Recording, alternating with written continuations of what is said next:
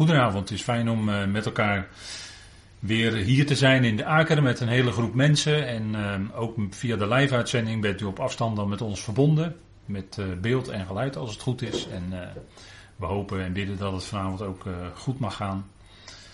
We gaan weer kijken in Colossense 3. En we willen vanavond kijken naar vers 17. En voordat we dat doen wil ik graag eerst met u beginnen met gebed. Vader, we danken u dat we ook vanavond weer bij elkaar mogen zijn. Dank u wel dat we dat weer doen rond dat woord van u. Dank u wel voor de brief aan de Colossensen die ons bezighoudt en waardoor we opgebouwd worden, waardoor we door u gevoed worden met die woorden van het geloven van het uitstekende onderricht. We danken u dat we ook vanavond daarmee bezig mogen zijn. We danken u, Vader, voor de woorden en geeft u wijsheid en ook het verstand het uh, verstaan in met ons hart. Wilt u door uw geest in ons hart werken, zodat we met geopend hart kunnen horen en daardoor opgebouwd worden. Vader, wilt u ons leiden ook in het spreken van dat woord van u, wat is toch als een lamp voor onze voeten en een licht op ons pad. En dank u wel dat we, Vader, ook zo vanavond weer daar een stapje in mogen doen. Dank u wel dat we mogen opzien naar u, u die ons zo'n hoge roeping heeft gegeven in Christus Jezus. En we danken u dat het genade is, waarin we ook vanavond bij elkaar komen. We danken u voor uw goedheid en trouw. Ook voor dit moment wat u geeft, Vader, mag het zijn tot lof en eer van uw naam. Daar dank u voor. In de machtige naam van uw geliefde zoon. Amen. Goed, wij uh, lezen met elkaar in Colossensen 3. Daar wil ik eerst met u mee beginnen. En dat is vanaf vers 12. En er staat, doe dan aan als Gods uitverkorenen, heiligen en geliefden, medelijdend mededogen, mildheid, ootmoedige gezindheid, zachtmoedigheid, geduld. Elkaar verdragend en wederzijds genade schenkend, in geval iemand tegen iemand een klacht heeft, zoals de Heer ook jullie genade schenkt, zo ook jullie. Doet over dit alles nu de liefde aan, die de band is van de rijpheid. En laat de vrede van Christus, waartoe jullie ook in één lichaam geroepen werden, scheidsrechter zijn in jullie hart en wordt dankbaar. Laat het woord van Christus rijkelijk in jullie wonen, in alle wijsheid, jullie zelf onderwijzend en vermanend, psalmen, lofzangen en geestelijke liederen zingend met dankbaarheid in jullie hart tot God.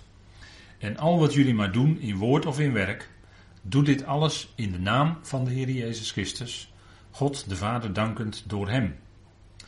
Vrouwen, weest onderschikkend aan jullie man, zoals dat passend is in de Heer. Mannen, heb jullie eigen vrouw lief en wees niet bitter tegen haar. Kinderen, gehoorzaamt jullie ouders in alles, want dit is welgevallig in de Heer. Tot zover deze tekst uit Colossensen 3. En dan gaat het om vers 17, eh, waarin staat: Al wat jullie maar doen, doet het alles in de naam van de Heer Jezus Christus, God de Vader dankend door Hem. En we gaan dus vanavond nadenken over dat doen. Dus Paulus is in dit gedeelte heel praktisch, maar hij is eigenlijk altijd praktisch. Alleen draagt hij eerst wat aan wat we mogen weten voor onze wandel. En vervolgens maakt hij het ook heel concreet wat onze wandel uitmaakt. Doen voor God. We vragen ons af, als wij als gelovigen leven, dat doen wij de hele dag dingen en dat willen wij graag tot eer van Hem doen. Wat is nu voor God welgevallig? Al wat jullie maar doen. En u ziet hier op deze dia wat uh, plaatjes. Dat zijn zo verschillende dingen die je kunt doen. Je kunt uh, met je handen werken. En je kunt met je hoofd werken de hele dag. En dat uh, zijn ook zat mensen die de hele, hele dag achter een beeldscherm zitten. Je doet van alles, maar je doet ook thuis van alles. In je huishouden. Je gaat om met je familie. Je gaat om met je vrienden, met je kennissen, met in je vrije tijd ga je dingen doen. Hè? Dus ik, ja, dat woord doen dat is zo gebruikelijk voor ons. En in het Nieuwe Testament, of in de Griekse schrift beter gezegd, komt het maar liefst 500 keer voor. Het woordje doen, maar het wordt vaak ook anders vertaald. Gezien de context. Vaak wordt het vertaald met maken en dan heb je een hele range aan betekenissen. Die uh, in het Nederlands weergegeven worden, maar waar in feite onder zit het woordje doen. Dat is het Griekse woord Poieo. U ziet het ook uh, op de dia staan. En dat uh, resultaat, en dat vind ik toch even fijn om te vermelden, Het resultaat van Gods werken met ons is dat wij zijn maaksel zijn. Staat in Efeze 2. Hè? Dat is dus het resultaat van zijn doen, van zijn handelen met ons. Dus dat is het woord poema. En dat dat, daar is zo'n woord. Uh, uh, ja, dat, dat, lijkt een beetje op ons woord poëzie of uh, poëet. En dat is het woord wat Paulus gebruikt als hij het heeft over ons in Efeze 2, vers 8 en vers 10. Want wij zijn zijn maaksel, poema, dus dat is het effect van zijn handelen, geschapen in Christus Jezus tot het doen van de goede werken die God tevoren bereid heeft. Dus als we nadenken over ons doen, dan gaat het om goede werken die God tevoren gereed gemaakt heeft. Nou, daar willen we vanavond met elkaar over nadenken. En allereerst, ons doen komt voort uit iets. Paulus werkt in zijn brieven, zou je kunnen zeggen, van binnen naar buiten. Het gaat eerst om ons innerlijk, het gaat om ons hart. Zoals de spreukenschrijver al zegt in spreuken 4, vanuit, ons, vanuit het hart zijn de uitgangen van het leven.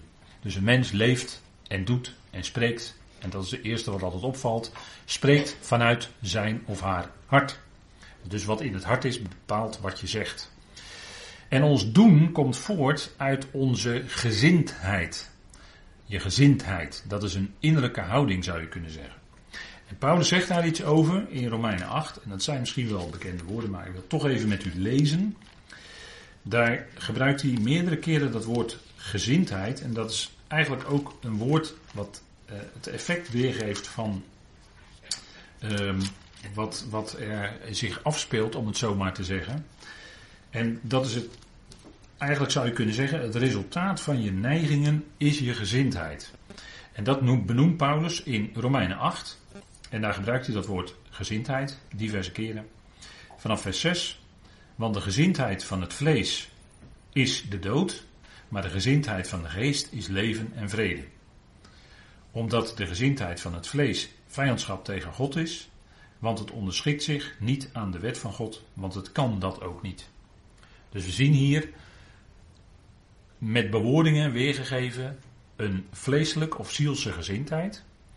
En daarvan zegt Paulus, dat is de dood. Het woordje zijn, moet ik wel even aantekenen, wordt hier in het Grieks niet gebruikt. Het is dus uh, direct, hè, een uh, directe letterlijke waarheid. De gezindheid van het vlees, dood staat er eigenlijk. Maar je moet dan in het Nederlands vertalen natuurlijk, is de dood. En de gezindheid van de geest, leven en vrede. Dus dat is het resultaat van het werken van de geest in je. En die, dat levert een gezindheid op. En dat is leven en vrede. En dat is geen vijandschap tegen God, maar dat is vrede. Maar de gezindheid van het vlees, zegt Paulus in vers 7, is vijandschap tegen God. Vandaar dat ik hier even dat plaatje met die vuist heb, heb uh, erin opgenomen. Dat is wat de, laat ik het zo maar zeggen, de natuurlijke gezindheid van het vlees is. En zij die in het vlees zijn, kunnen God niet behagen. Maar zegt Paulus in vers 9 van Romeinen 8, jullie zijn niet in het vlees, maar in de geest. Wanneer de geest van God in jullie woont of woning maakt. En dan ben je geroepen, dan woont die geest van God in je. En dan heb je ook die geest van Christus. Maar als iemand de geest van Christus niet heeft, die is niet van hem. Iedereen die van hem is, heeft ook die geest van Christus in zich. En die geest van God. En daardoor verandert die gezindheid van, een, van dood, van vijandschap tegen God, in leven en vrede. En dat je dus ook, als je het evangelie hoort en je bent er dankbaar voor, je dankt God, dan zeg je ja, dat is zo geweldig. En nu wil ik ook voor God leven. En dan vat ik misschien in één zin samen wat bij u misschien in de loop van jaren in uw leven gebeurd is. Een hele ontwikkeling. Vanaf het moment dat u tot geloof kwam, totdat u zei van ja, maar nu wil ik helemaal voor God leven. Dat is een ontwikkeling, dat is een groeiproces. Het kan ook heel radicaal zijn, ineens, in korte tijd. Goed. Leven en vrede, dat is de gezindheid van de geest. Het doen komt dus voort uit je gezindheid, uit jouw innerlijke houding. En mensen die uh, die geest van God hebben ontvangen, die leven in vrede met God en dat blijkt dan in het leven. De gezindheid van de geest, leven en vrede. En die gezindheid is ook naar boven toe gericht. Die was aardsgericht, maar die is nu naar boven toe gericht, waar Christus is, aan de rechterhand van God zittend. Daar is onze innerlijke gerichtheid op. En daar is ook ons verborgen leven. Het, hè, dat hebben we met Colossense 3, die eerste verse gezien. Ons leven is verborgen tezamen met Christus in God. Dat is een verborgen leven. Maar dat leven komt wel in, door de gelovigen heen naar buiten toe. En in hoeverre dat gebeurt, dat is niet onze zaak. Dat is vaders zaak of een zaak van de Heer, van Christus. In hoeverre dat naar buiten toe komt. En daarvoor voeden we ons met die woorden van het geloof, dat doen we vanavond ook, met die woorden van het geloof en het uitstekende onderricht, opdat het leven in ons gevoed wordt, dat het krachtiger wordt. Bekrachtig je in de genade die in Christus Jezus is, zegt Paulus toch tegen Timotheus. Nou, dat geldt voor ons natuurlijk ook. Bekrachtig je in de genade die in Christus Jezus is, daarin. En daardoor wordt dat leven in je gevoed en wil je meer op Hem gericht leven. En merkte andere gelovigen dat ook en uh, andere mensen. En wat dan te doen? Wat dan te doen als gelovige of als groep gelovigen? Paulus die zegt in Colossense 3: Al wat je doet, we doen het in de naam van de Heer Jezus Christus, God de Vader, dankend door Hem. En dan doen we ontzettend veel dingen in het dagelijks leven. En als je als groepen gelovigen bij elkaar komt, en dat kan op iedere dag van de week, want wij achten geen enkele dag. Hè. Sommigen achten de ene dag boven de andere, hè, zegt Paulus in Romeinen 14. Maar wij achten geen enkele dag, voor ons maakt het helemaal niet uit. Op welke dag je bij, bij elkaar komt, dat is niet gebonden aan de zondag of aan de zaterdag of wat dan ook. Dat maakt niet uit.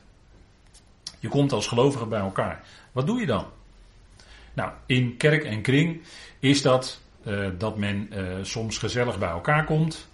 Of uh, er wordt een koor gevormd een mannenkoor of een gemeenkoor of een vrouwenkoor of een kinderkoor of wat je allemaal maar hebt. Hè. Sportspel, gezellig met elkaar. Dat is natuurlijk leuk voor de jeugd. Hè, maar ja, ik denk als je als gelovige bij elkaar komt, dan uh, kun je natuurlijk de hele avond gaan zeggen hier niet. Hè, of de hele avond monopolie. Maar ja, ik weet het niet. Ik, ik, ik, weet het niet. Ja, kan een keer leuk zijn misschien, maar op een verjaardag of zo. Of je hebt een filmavond of een praatavond of een informatieavond of vergaderen. Hè. Daar zijn we in Christelijk Nederland ook heel goed in. Hè.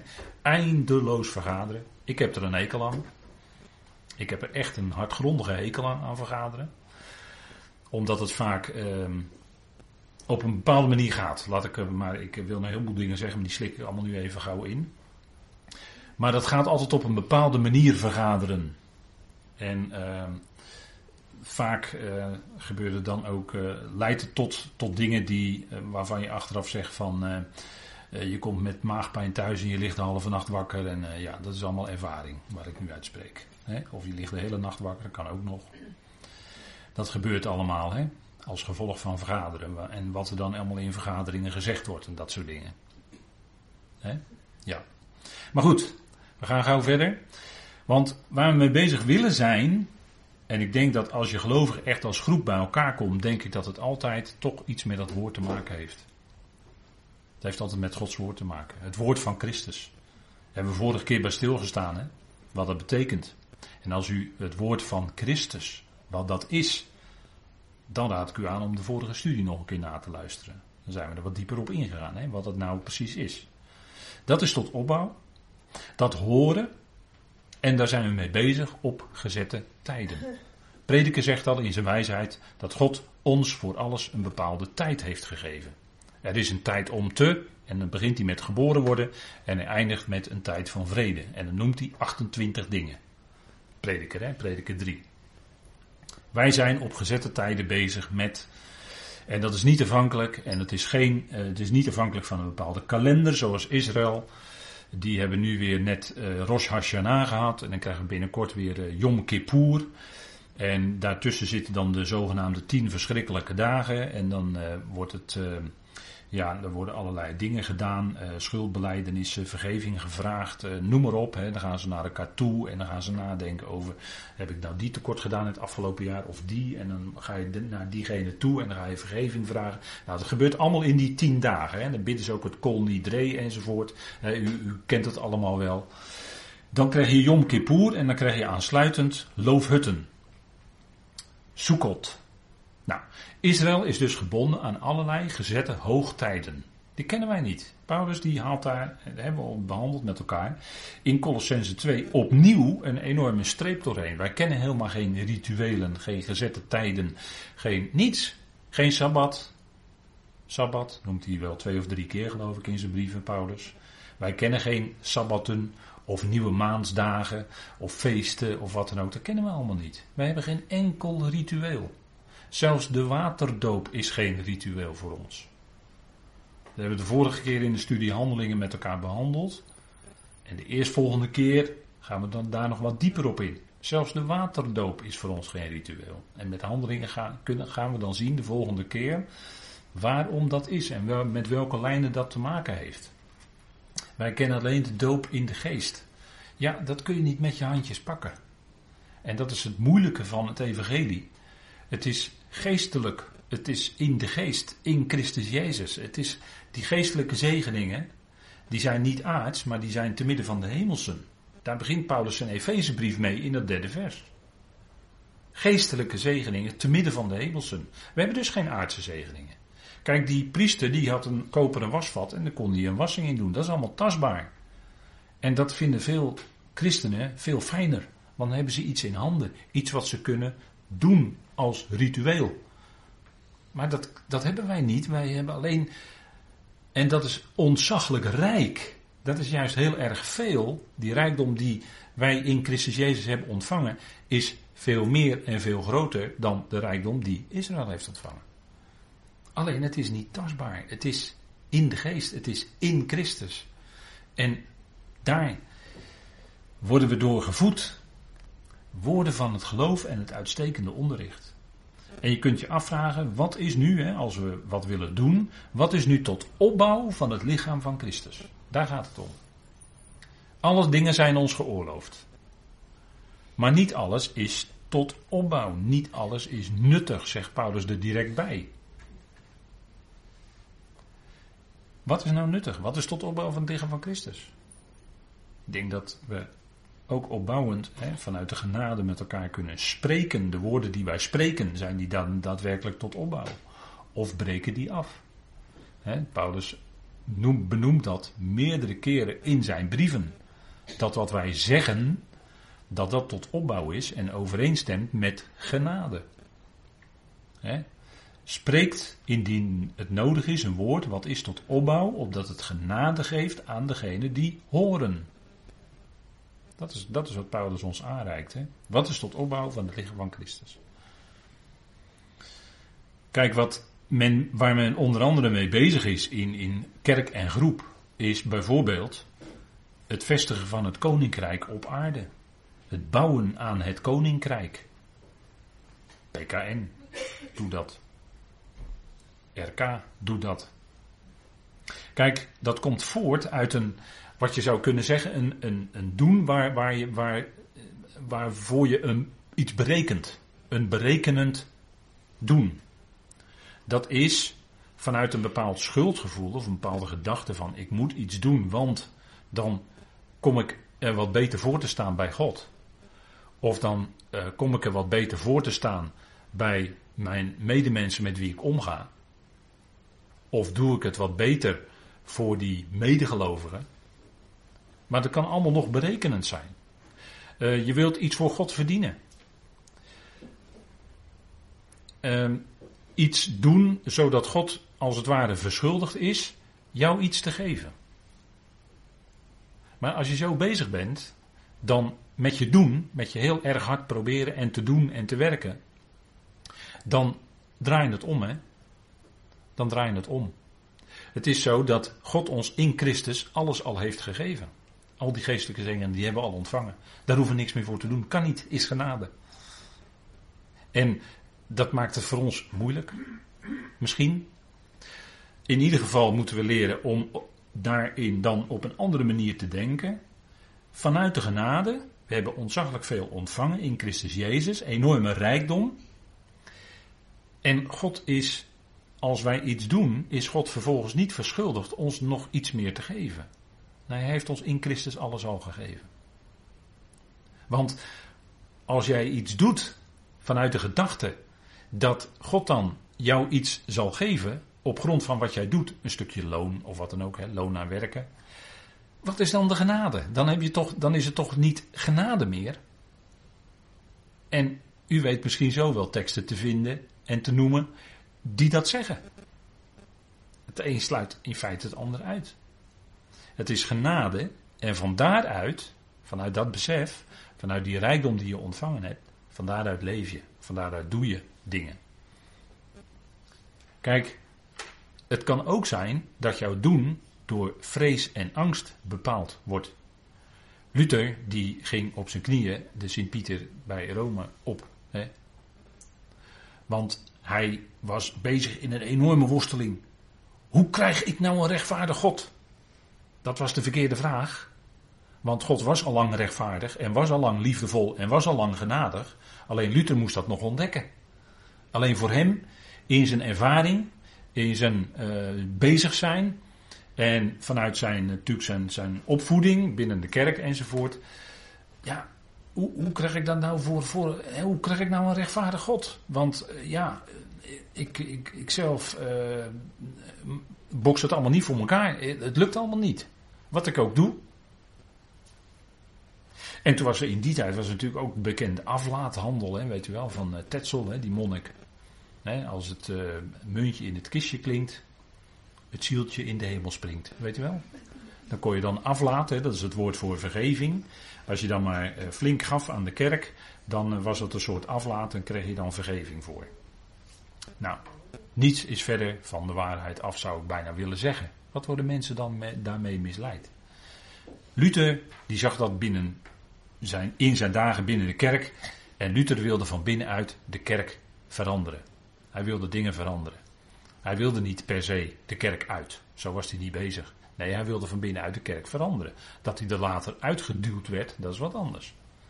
Maar dat was van origine niet zijn bedoeling. Zoals hij bezig was. Ook niet toen hij die 95 stellingen aan de slotkapel in Wittenberg timmerde.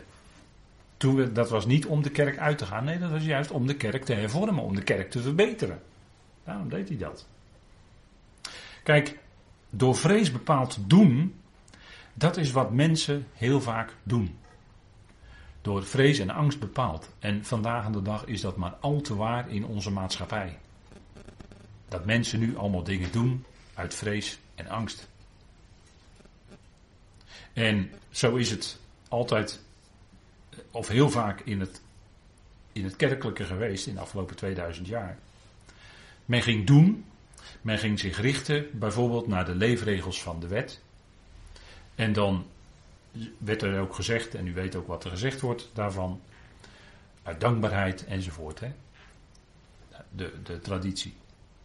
Het punt is dat, kijk, als we het hebben over de leefregels van de wet, dan moeten we goed begrijpen wat Paulus daarvan zegt in de Romeinenbrief. En dat is natuurlijk waarom Paulus eigenlijk zo moeilijk is. Want die zegt zulke andere dingen. Die heeft het niet over vergeving. Die heeft het niet over uh, dingen die passen bij het koninkrijk van Israël en die boodschap, de evangelie van het koninkrijk en evangelie van de besnijdenis. Nee, Paulus die spreekt zo anders en dat maakt het zo moeilijk. Het is altijd weer die lastige Paulus. Dat geldt zowel voor de Joodse mensen als voor binnen de kerk. Het is die lastige Paulus.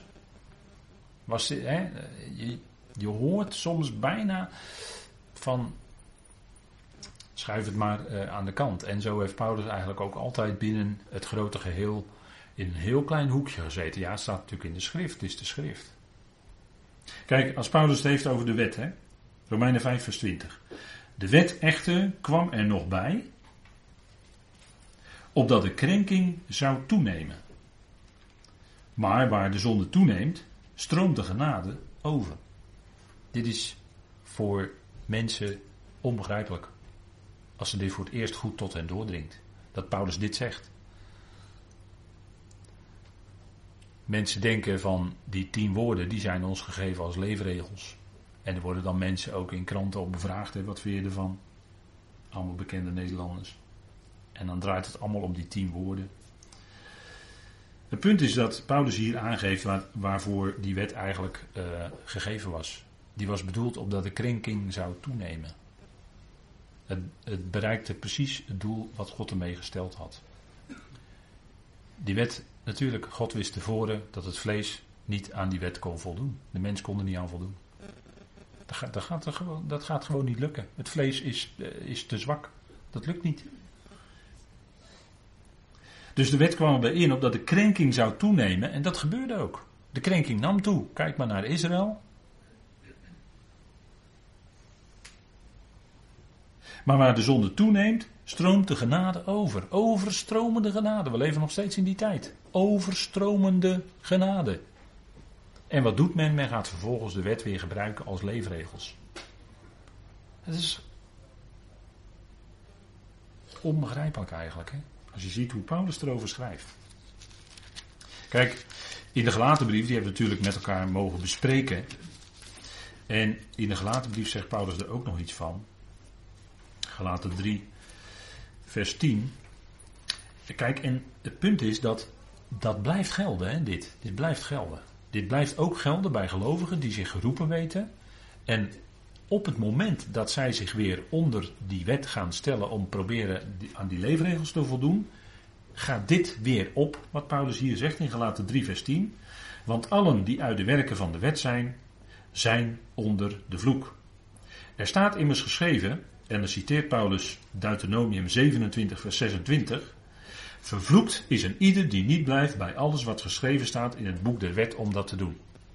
Dus als je aan één dingetje van de wet niet voldoet, dan kom je onder die vervloeking, onder die vloek. En vloek betekent dat je uh, naar beneden toe verwenst wordt. Dat is wat het woord eigenlijk letterlijk zegt. dus je wordt naar beneden toe, je krijgt een verwensing naar je hoofd of een veroordeling, waardoor jij naar beneden toe gedrukt wordt. En dat is ook precies wat apostel Paulus ervan zegt in de tweede Korinthebrief, dat de, het verbond van de letter, het verbond van de letter, is een bediening van veroordeling, is een bediening van de dood. Die woorden gebruikt hij. 2 Korinthe 3. En dat, dat gaat altijd op. Dat gaat altijd op. Kijk, in Galaten 5 vers 3 zegt Paulus, en hij is heel scherp natuurlijk. En nogmaals betuig ik aan ieder mens die zich laat besnijden, dat hij verplicht is de hele wet te onderhouden. Dus laat jij je besnijden, dan ben je verplicht de hele wet te houden. Kun je niet. Gaat hem niet worden? Absoluut niet. Jij kan er nooit of te nimmer aan voldoen. Onmogelijk. Het punt is dat bij Paulus komt natuurlijk het evangelie en daarin staat het woord van het kruis centraal. Dat is het probleem voor veel mensen. Het woord van het kruis. Dat maakt een einde aan jouw vlees. Het maakt een einde aan jouw eigen menselijke pretenties, mocht je die nog hebben.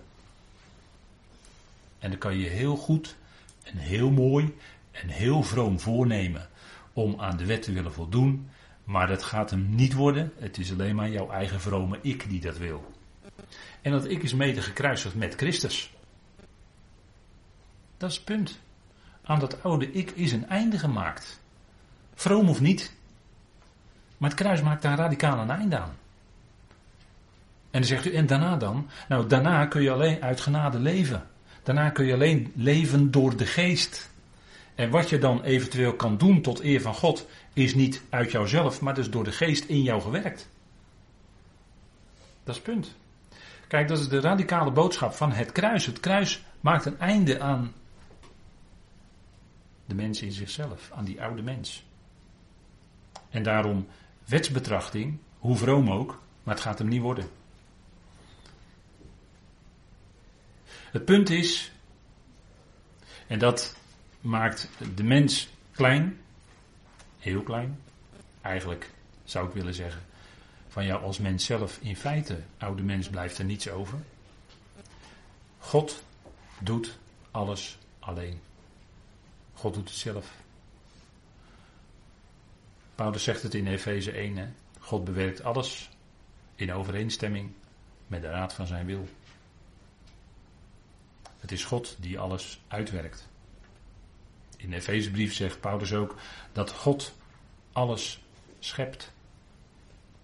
Wij zijn niet in staat. Nee, God schept alles. Geweldige woorden, hè? God werkt het uit.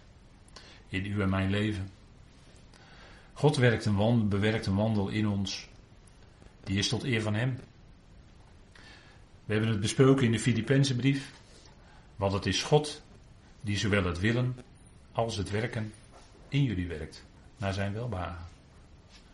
Dus zowel het willen, dat jij God wil behagen. En daadwerkelijk dat jij werken doet en de dingen doet, die, doet in je dagelijks leven. En je doet het op een manier tot eer van Hem. Dat is ook door Hem bewerkt. Dat is de hoogste overweging, hebben we toen met elkaar gezien hè, in Filippenzen 2. Dat is de hoogste overweging. God bepaalt alles. En denkt u dan dat je daar als gelovige passief van wordt? Op het eerste gezicht zou je dat misschien wel denken. Maar God is geest. En die geest van God is altijd actief. God zit nooit stil. Hij is altijd actief bezig zijn plan uit te werken. Op miljoenen en miljoenen manieren tegelijkertijd. Dat kunnen wij ons helemaal niet voorstellen.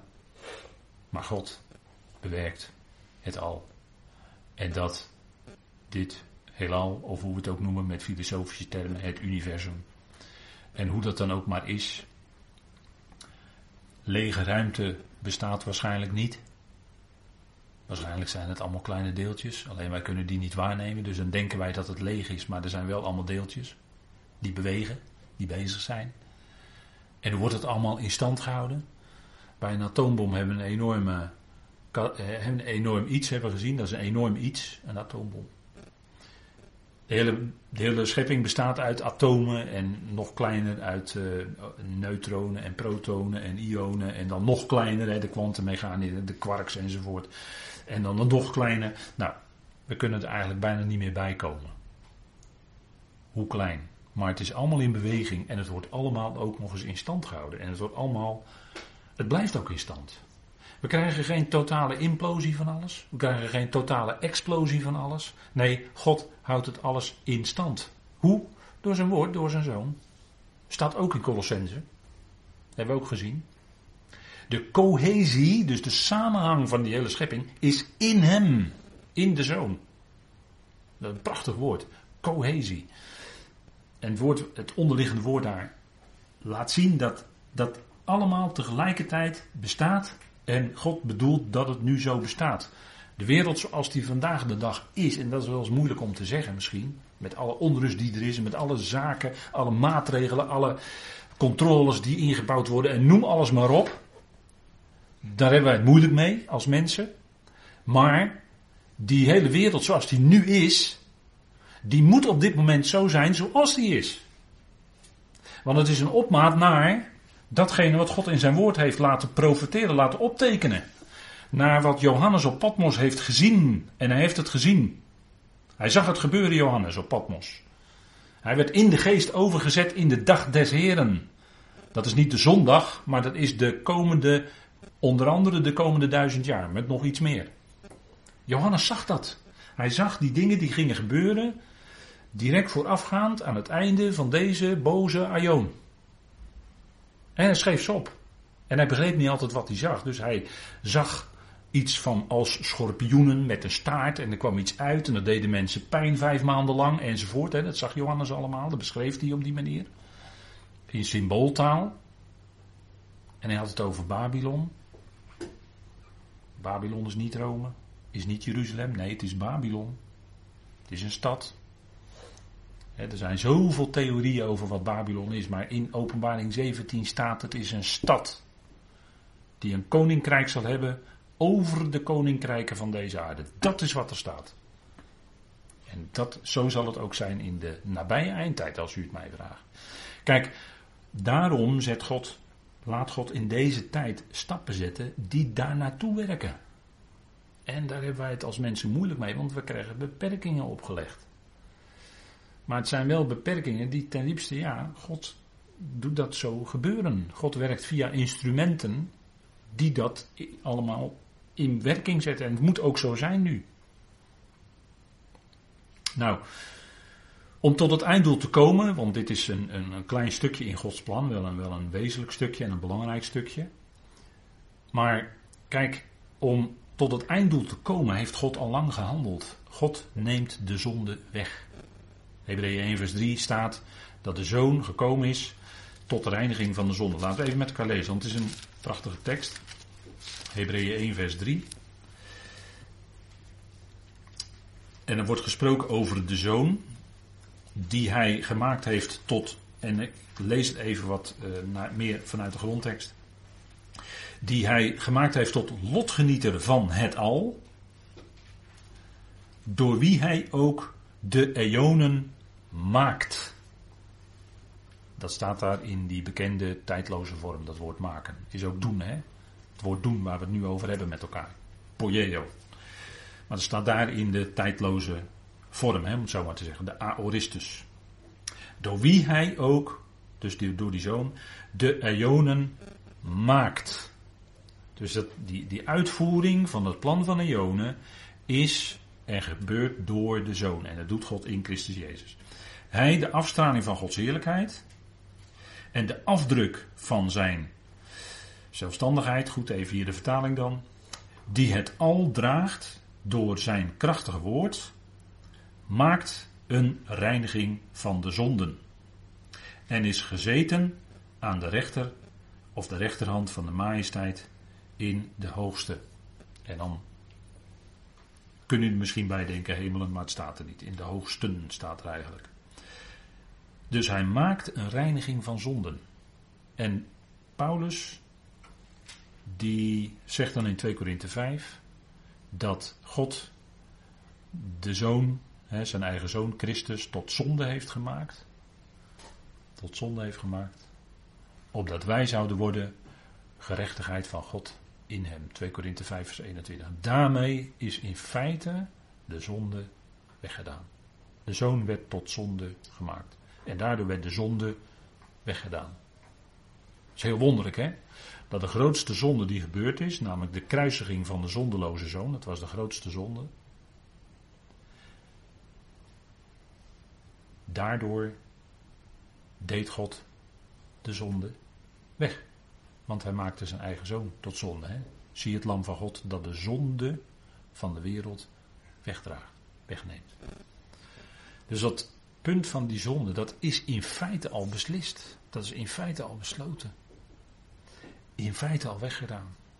En daarom kan God daarna allemaal stappen zetten die leiden tot de uiteindelijke rechtvaardiging en levendmaking van iedereen, van allen.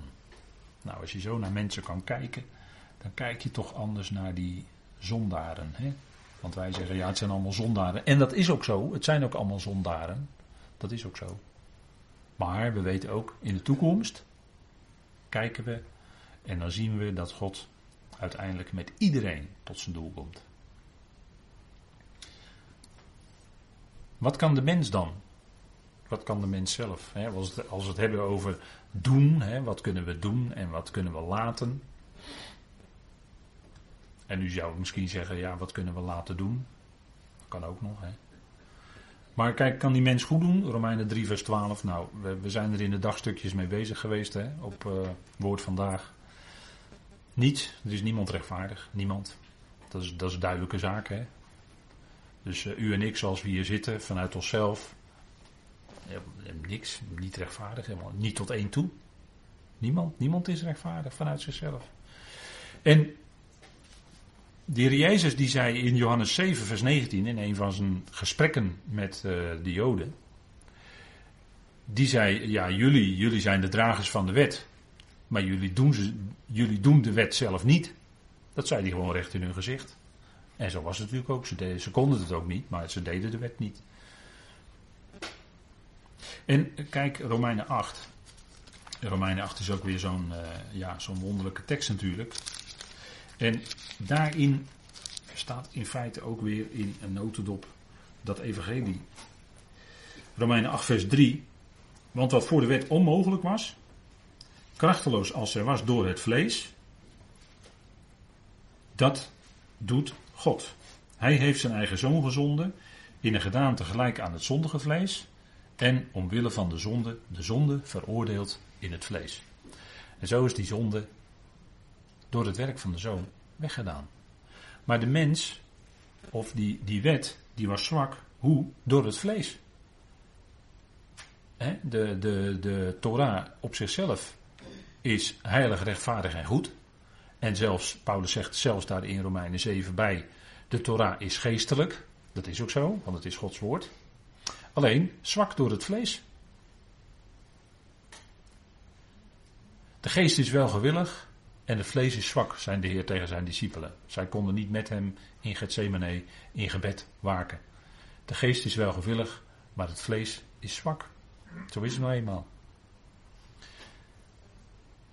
En dan Paulus onder de wet, Romeinen 7, wanhopig. En dan roept hij uit aan het eind van Romeinen 7, ja, hij roept uit hè, van, ja, die wet, dat woord van God, ja, ik wil wel het goede doen, maar het lukt me niet. Ik zou wel willen het, het ideale te doen, en dat zie ik in de wet staan, maar het lukt me niet. Dat is, dat is de mens onder de, onder, de, onder de wet. Dat gaat hem niet worden. En wat is dan het antwoord? Genade.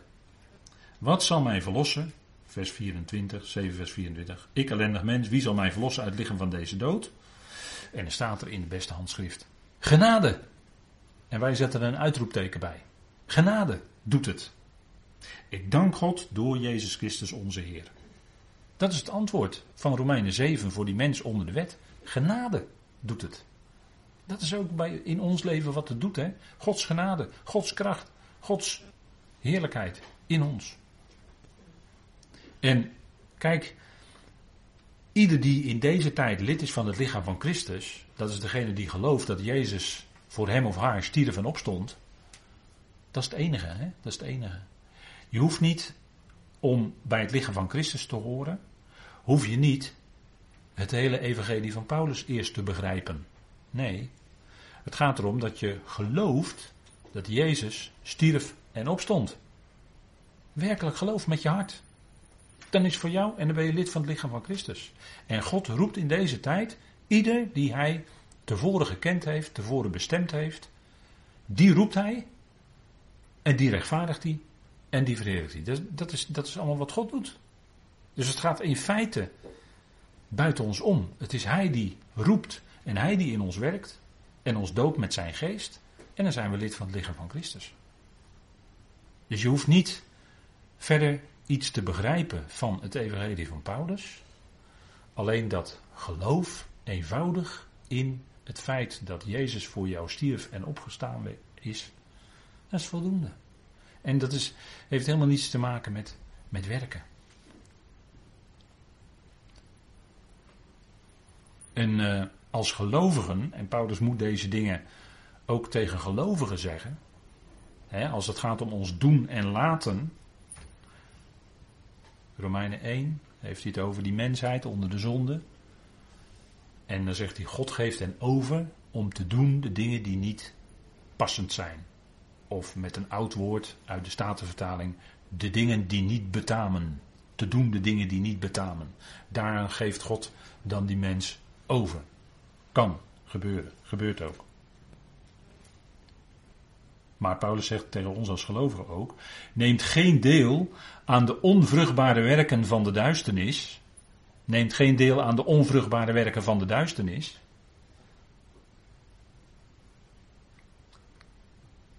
Want dat heeft te maken met duisternis. En jij bent licht, jij bent licht in de Heer, jij bent in het licht.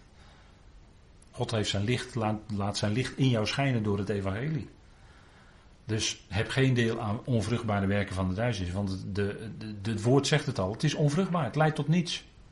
Je kan je, hè, dat, dat, dat is niet aan ons om ons daarmee bezig te houden. Dat, dat gebeurt wel. En eh, soms, de, nou ja. Het is niet passend om dat te noemen. Wat er gebeurt.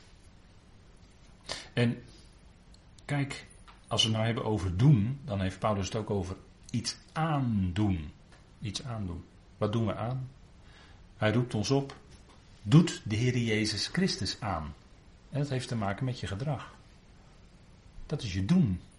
Doe de Heer Jezus Christus aan. Dat door jou heen iets zichtbaar wordt van het leven van Christus. doet de Heer Jezus Christus aan? En Paulus heeft het daar in Romeinen 13 ook over duisternis. Hè?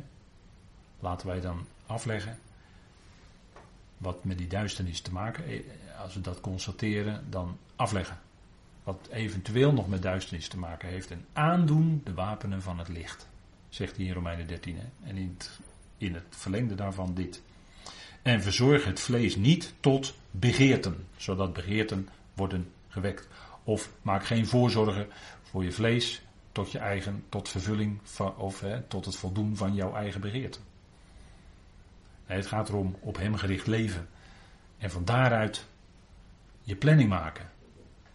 En bezig zijn.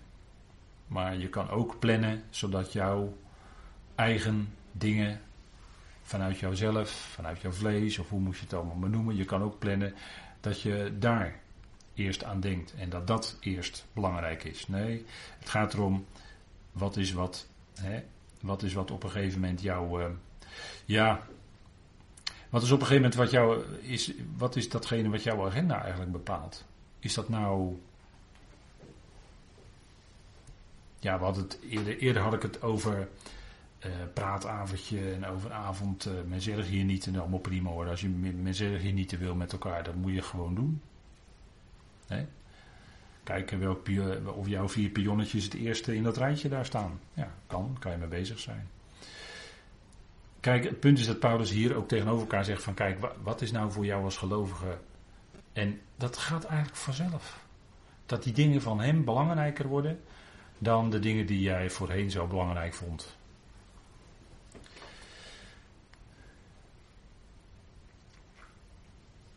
En hij, wijst ook iets aan van degene het opmerken, Romeinen 16, degene opmerken die misschien wel mooi kunnen spreken, met mooie volzinnen, hè, of uh, ja, die, die iets moois kunnen produceren, uh, maar dan naast het onderwijs wat jullie ontvangen hebben. Dat kan zomaar afleidend werken.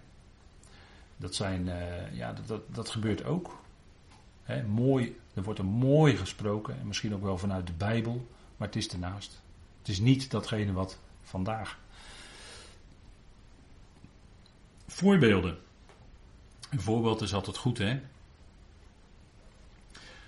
We zeggen dan in dagelijks leven tegen elkaar: een voorbeeld, daar kun je je aan spiegelen. Of is eigenlijk bedoeld ter navolging. En kijk, als we kijken naar de Heer. De Heer zei op diverse keren: en dat was zijn levenswandel. En daaruit sprak zijn gezindheid. Hè. Laat die gezindheid in jullie zijn.